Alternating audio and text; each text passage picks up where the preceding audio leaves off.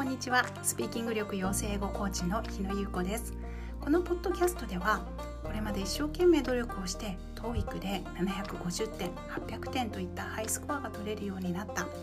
英検準1級や1級など高い級に合格できるようになった。でも英会話になると萎縮してしまう。英語を話そうと思うとうまく話せず固まってしまう。そんなお悩みをお持ちの方が現実的なスピーキング力を身につけて新しい世界に一歩踏み出すそのためのヒントをお伝えしています。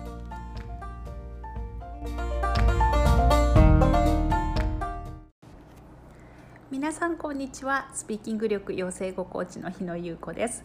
今日は本屋さんであのネイティブスピーカーならこういうとかこういうふうな表現を使われると笑われてしまうたいな本をどの段階で使ったらいいかっていうことについて考えていきたいと思います。と私は以前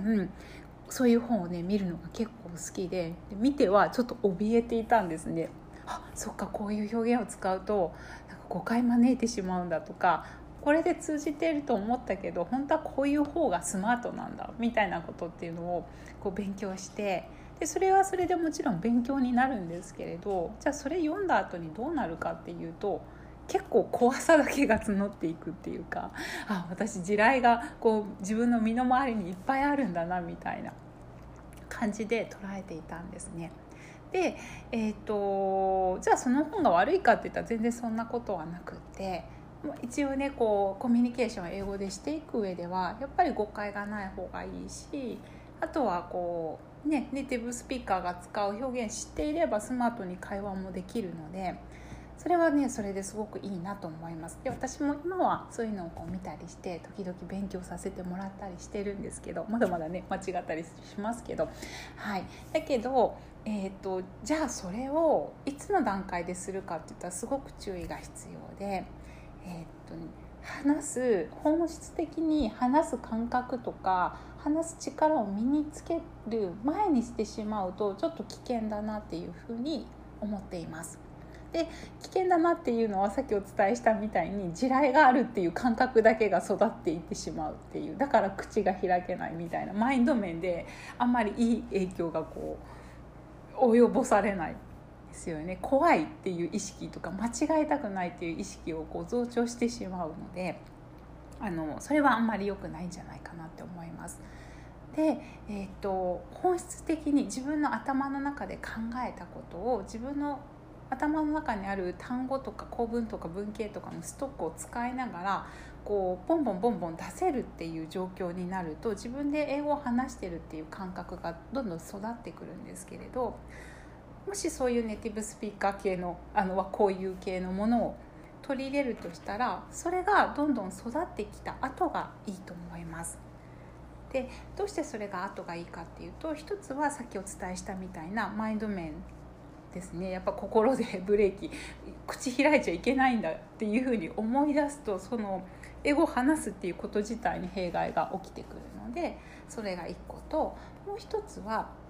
えっと、無駄なエネルギーをちょっと初期の段階で使ってしまうともったいないなっていうのが理由です。なので、えっと、英語を話すっていう時はいろんなこと頭の中でしないといけないですよね。あの単語をピックアップしたりとか構文ピックアップしたりとかそれを音にして口から出すっていう作業をスピード感を持ってしないといけないんですけれど。なんでもう結構それだけでいっぱいいっぱいなんですよね初めの頃は。普段あのしないことをするので。でそれなのにもう一個そのじゃあネイティブならこう言うだろうみたいなことを考え出すともう本当にこういっぱいいっぱいすることがいっぱいいっぱいで逆に本当にしないといけないことに手が回らなくなってしまう。でえーと、例えて言うとどんな感じかな自転車とかに乗る時に皆さんね自転車乗られる方多いと思うんですけど今だと多分自転車に乗って考え事をしたりとか歌を歌ったりとかできると思うんですが最初の時ってきっと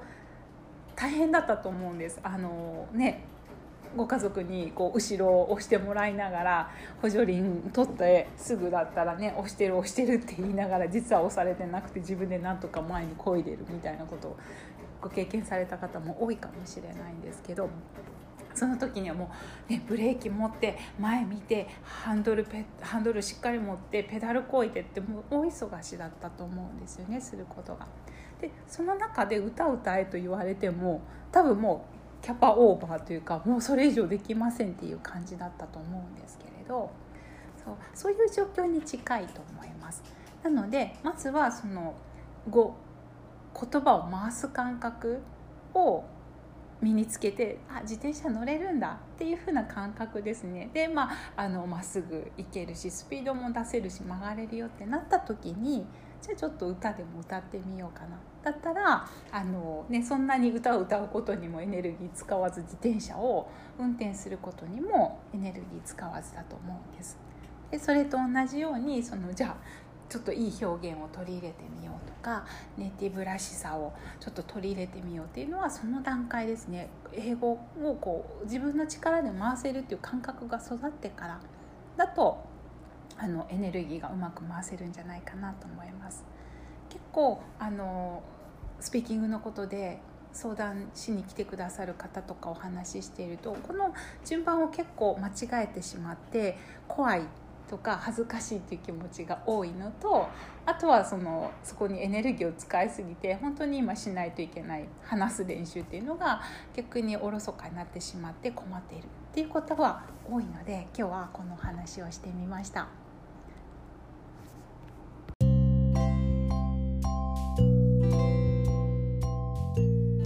最後までお聞きくださりありがとうございましたこの放送があなたのお役に立てばとても嬉しいですもし放送の内容や私のしていることに興味を持ってくださったらホームページこちらに書いておりますのでぜひチェックしてみてくださいまた Facebook では女性限定ですがお友達申請を受け付けております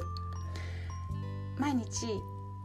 英会話についてとかスピーキング力についてあとおすすめの教材とかその他いろいろお話ししておりますのでぜひ Facebook もチェックしてみてください。それでは次回の放送もどうぞお楽しみください。ありがとうございました。